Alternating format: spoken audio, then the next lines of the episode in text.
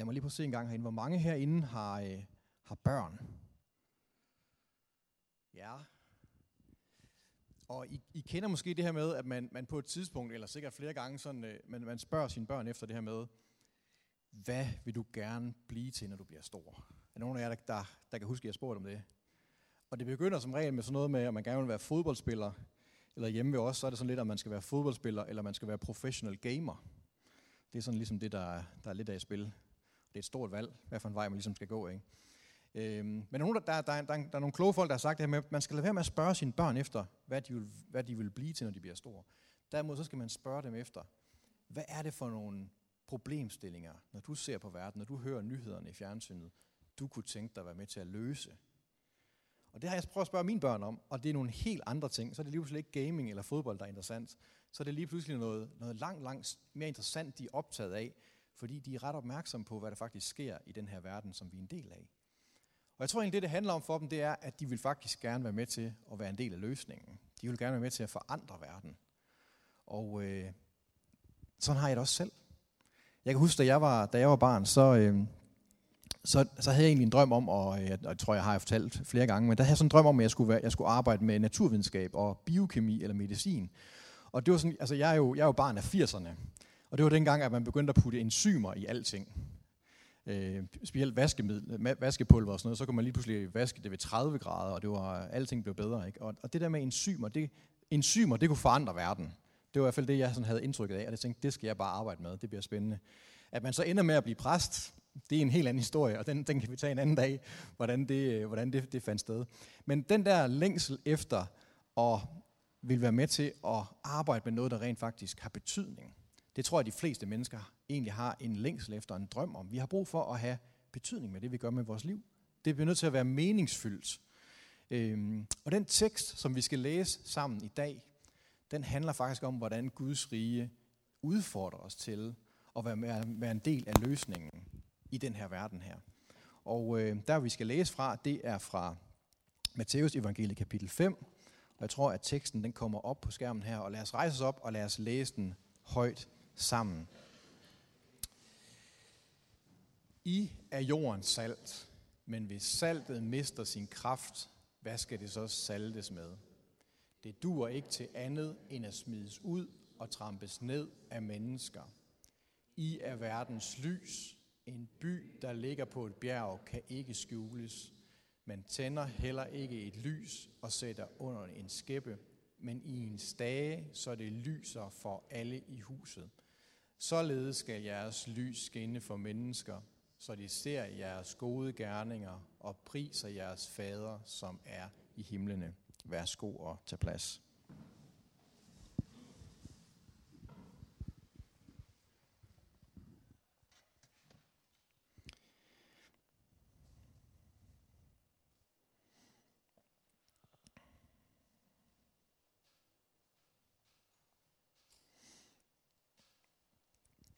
Det vi har læst, det er sådan et lille bitte uddrag af den tale, som Jesus holder på et bjerg. Den er også kendt som bjergprædiken. Og øh, den foregår sådan op i den nordlige del af Israel. Det er deroppe, hvor alle bundeknoldene de bor op, og fiskerne og så videre. Og dem, som Jesus taler til her, det er ikke dem, som man ville, måske ville vælge, hvis man skulle tale om, hvad der kunne være et salt eller et lys. Men det er netop det, der er pointen i den her fortælling. Det er netop det, der er pointen i bjergprædiken. Det er, at Jesus han har samlet en masse mennesker, helt almindelige mennesker, ligesom du og jeg. Og så siger han til dem, hvis I tager imod mit rige, så vil I kunne blive til som et lys og som et salt for verden. Så vil vi kunne være med til at lave verden om. Og jeg tror, det er vigtigt nogle gange, når vi minder hinanden om, at evangeliet, det er ikke kun en fortælling om, hvordan vi kommer i himlen, når vi dør. Evangeliet, det er fortællingen om Jesu fødsel. Det er hans liv. Det er hans undervisning. Det er hans død. Det er hans opstandelse. Det er hans opstigning til himlen. Det er, hans, det er, der, det er historien om, at han sidder ved, ved faderens højre hånd, og hans rige, det er i gang med at bryde igennem i verden. Og derfra vil han vende tilbage for at genoprette alt det, der er brudt. Det er evangeliet. Og i den fortælling om, at Gud er, igennem, er i gang med og vil genoprette alting, det er det, han kalder et hvert menneske til at komme og være en deltager i. Han kalder os først og fremmest til at komme og have en relation med ham, som den, der genopretter alting. Men derefter så kalder han os også til at deltage og bidrage. Og det er faktisk det, som, øh, som vi markerer, når vi er baptister, ved at vi går op i dåbsgraven og går ned og vi lægger et gammelt liv bag os, og vi stiger op til et nyt liv. Det, det, det er faktisk en ordination til at tjene, til at være præster. Vi tror på, at alle er præster. Alle kan repræsentere Gud. Alle kan stå i relation til Gud. Det er ikke kun for folk, der har taget en teologisk uddannelse, men det er for alle mennesker. Og det har egentlig sin oprindelse i den her fortælling, som vi lige har læst. At Jesus han samler de folk, han møder omkring sig. Og så siger han, hvis I tager imod mit rige, så kan I blive et lys, og I kan blive salt i verden. Og øh, det, han, det han taler om her, det er to forskellige ting, som vi er, sådan er meget naturlige. Øh, salt og, øh, og lys. Og øh, et salt, det er sådan noget, der bliver brugt på Jesu tid som et, øh, som et smagstof, som et konserveringsmiddel, som noget, man kunne øh, rense ting, der var blevet, øh, der var blevet urene med. Og øh, hvis Jesus han, han siger, at der er brug for salt i den her verden, så må det være fordi, at når han ser på verden, så genkender han, at der er noget, der mangler. Der er noget, der skal konserveres. Der er noget, der skal renses. Der er noget, der skal have en, en anderledes smag. Øhm, og jeg tror sådan, man kan sige, i dag så lever vi jo i en verden, som på mange måder er optaget af, at man skal konservere. Og det tænker jeg ikke bare det, som man gør derhjemme med at sylte og bage osv., men, men vi gør utrolig meget ud af vores kroppe for at forsøge at konservere dem. Plastikoperationer, fitnesscentre osv. Det er sådan noget, der er enorm stigning, og det er et udtryk for, at vi er enormt bange for, at vi skal dø. At vi vil have en evig ungdom. Og øh, det Jesus han mener her, det er ikke det her. Det er ikke, det er slet ikke den måde, vi forsøger at konservere os selv på. Det handler om, at vi ønsker, at saltet skal være med til at forvandle skal være med til at gøre sådan, at det evige i Guds rige, det bliver en del af vores liv. Og han siger sådan her, saltet det kan faktisk godt miste sin kraft. Jeg ved ikke, om nogen af jer kan huske fra kemiundervisningen i, øh, i skolen måske, hvad, hvad salt det egentlig er. Hvad det egentlig består af. Hvorfor det er, at salt det har den her særlige karakteristika, som det har. I kender jo borsalt, det giver en, en særlig smag. Og det har noget at gøre med, at saltet det er sådan, det, det, man, det består af ioner, og det, det sidder sådan i sådan et gitter ligesom sådan forestille sådan et tredimensionelt hegn, hvor alle atomerne de sidder sammen. Og det er netop på grund af, at de sidder på den her særlige måde, at de har den egenskab, som salt har. Lige så snart, at man bryder de her, det her gitter ned, så mister salt sin salthed. Så er det faktisk ikke salt længere. Og det er det, han, det er det her billede, jeg tror ikke, at Jesus han øh, var, øh, det, jeg er ikke sikker på, at kemi, altså forståelsen af kemi på det tidspunkt her var på den her måde her, men, men det han mener egentlig, det er, at salt det holder op med at være salt, hvis ikke netop det har den her effekt. Hvis ikke netop, at dem, som kender Guds rige, de har den her effekt, så er der noget, der mangler, siger han egentlig. Og øh, man kan sige sådan, jeg, jeg ved godt, at vi lever i en verden, hvor vi, vi bruger salt på mange måder, og vi har sådan en, hvis man går ned i supermarkedet, så kan man købe, man kan købe pålæg, som er let saltet. Øh, og det er ikke det, han mener her.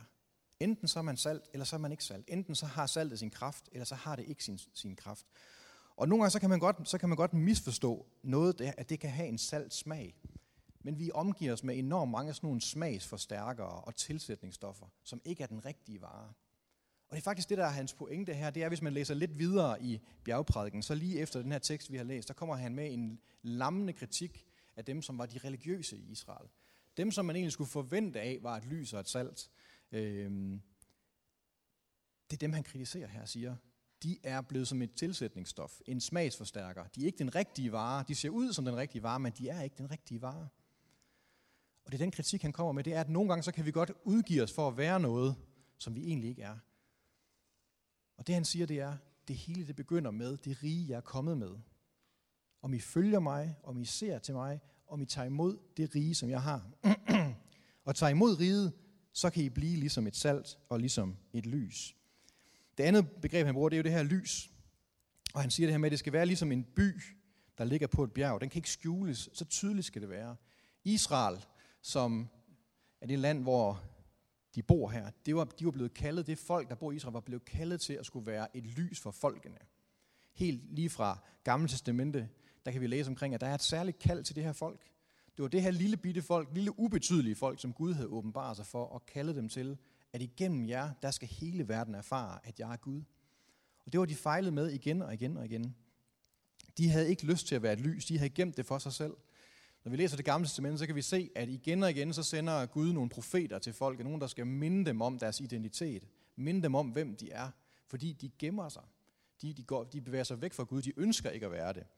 Og, øh, og nu sidder Jesus her i Galilea sammen med helt almindelige mennesker, helt almindelige bønder, helt almindelige fiskere, helt almindelige mænd og kvinder, siger, det her det er ikke for de religiøse ledere, det er ikke for eliten, det her det er for alle, fordi kraften den kommer ikke fra jer selv af, men den kommer fra mig, siger Jesus.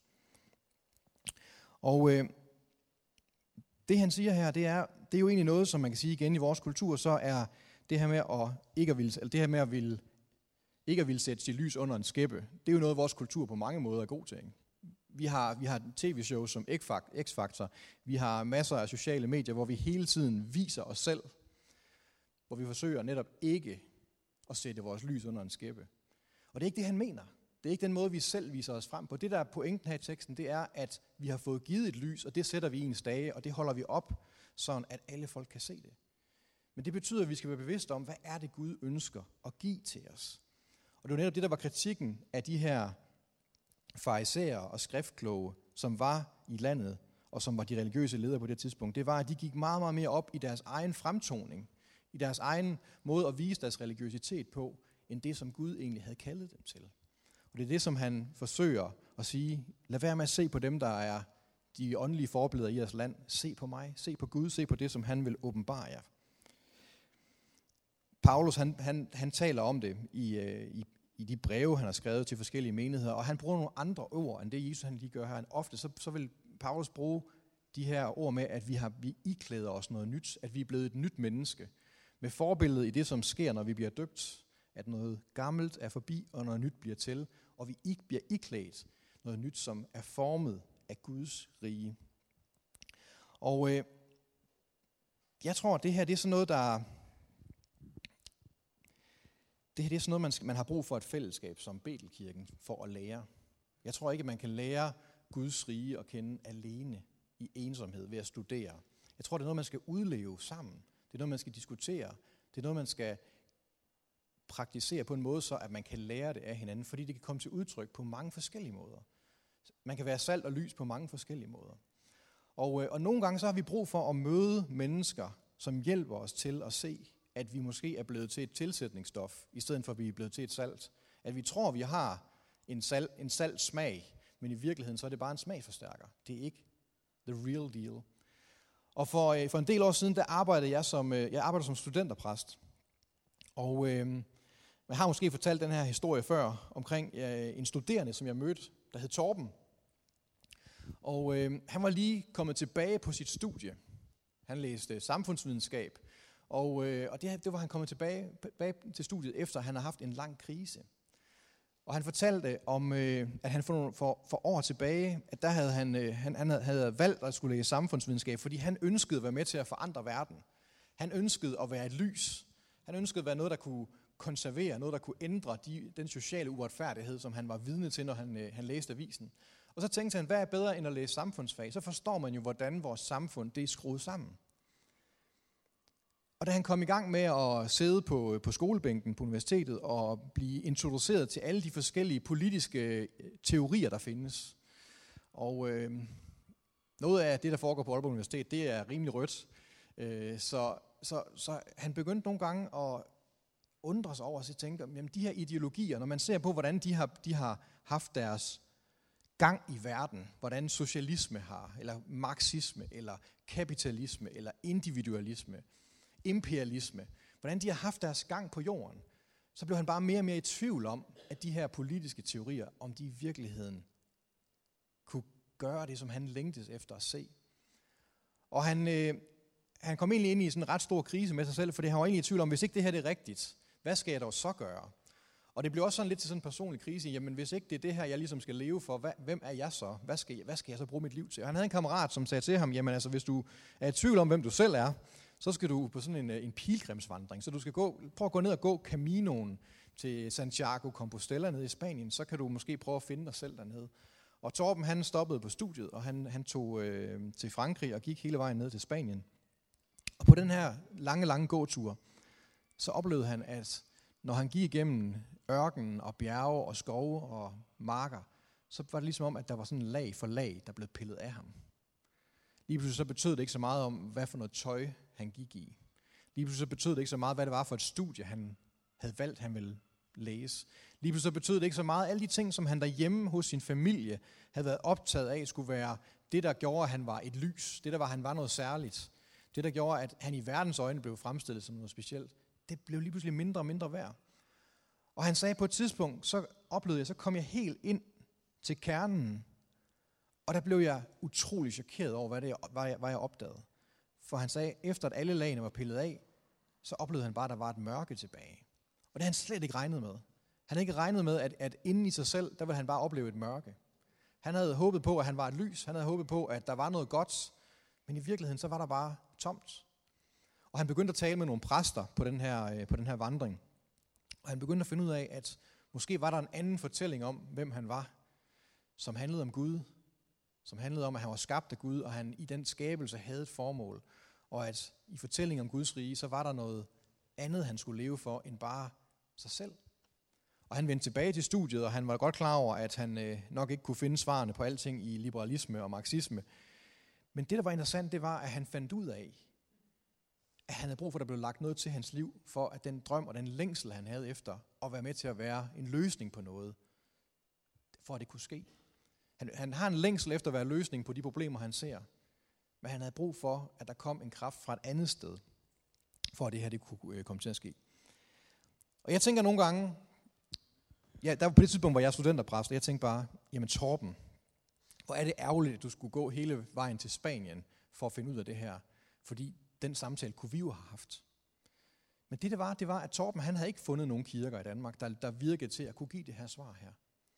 Og jeg tænker nogle gange, om det er fordi, at vi som kristne, vi i virkeligheden har mistet lidt vores kraft. At vi ikke, vi ikke, det er ikke tydeligt for en, for en fyr som Torben, at han, hvor han skulle vende sig hen i Danmark, men han skulle gå meget, meget langt væk, for at det her det var en proces, han kunne træde ind i.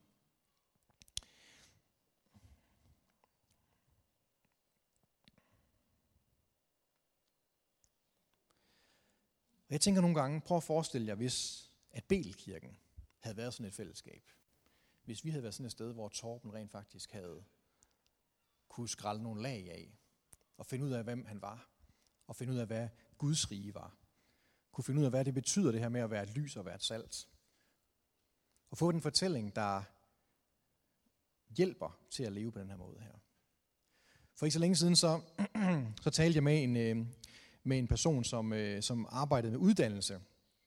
Og, og vedkommende fortalte mig, at, øh, at de havde haft noget undervisning, og så var der kommet en, en mand op, som havde sagt, jeg ville sådan ønske, at jeg kunne få lov til at forandre verden.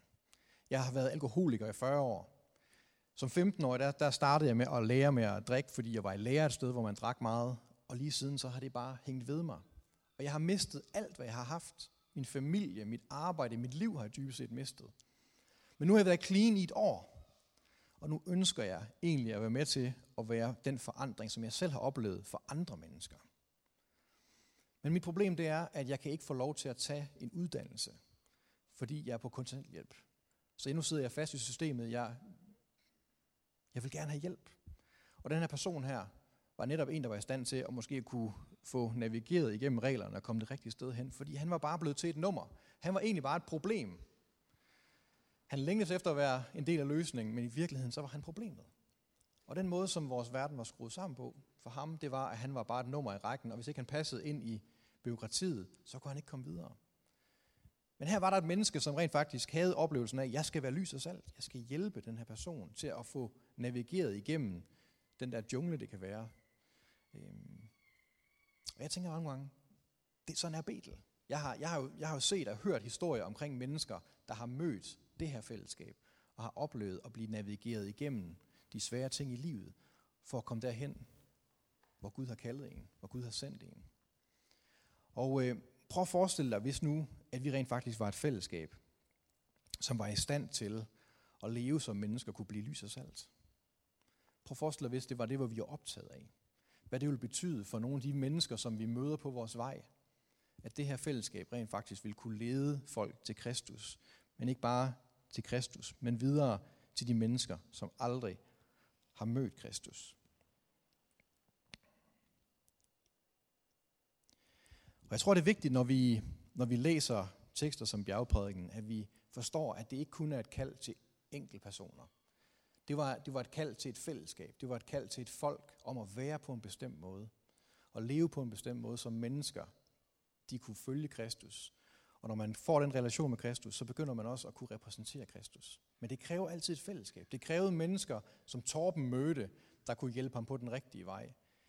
Det krævede mennesker, den her mand, som havde kæmpet med alkohol i 40 år, det krævede et fællesskab af mennesker, for at han kunne blive det rigtige, den rigtige vej hen.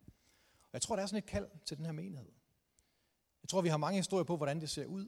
Og nogle gange så er vi ikke måske særlig alle bevidste om det. Måske så tænker vi ikke så meget, og måske er det tilfældigt. Måske er det netop bare et tegn på Guds velvilje, når det sker. Men jeg tror også godt, at vi kan blive intentionelle om det, når vi møder mennesker, og hvor vi ved, det der sker i dit liv, det er der et svar på. At vi tør at kalde og udfordre og støtte og trøste og gå sammen med dem. Lad os, øh, lad os bede sammen.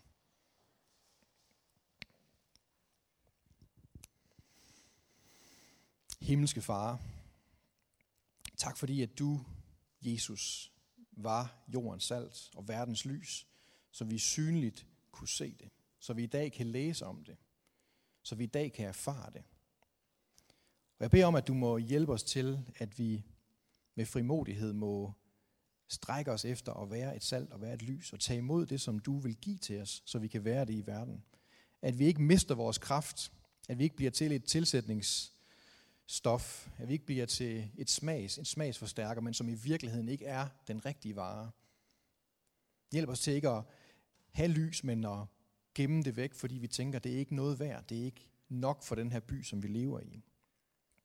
Og Gud, vi beder for dem, som har det ligesom Torben, eller har det ligesom alkoholikeren, som længes efter, at deres liv skal forvandles, men som også længes efter selv at være med til at bringe forvandling. Gud, vi beder for dem, forbarm dig over dem. Hjælp dem til at blive fri. Og Gud, hjælp dem til at blive sendte med, det som, med den kraft, som du kan give til dem. Gud, tak fordi du møder vores længsel, og du giver os styrke, og du giver os kraft. Og Gud, vi beder også for en som er døbt her. En som følger dig, Kristus.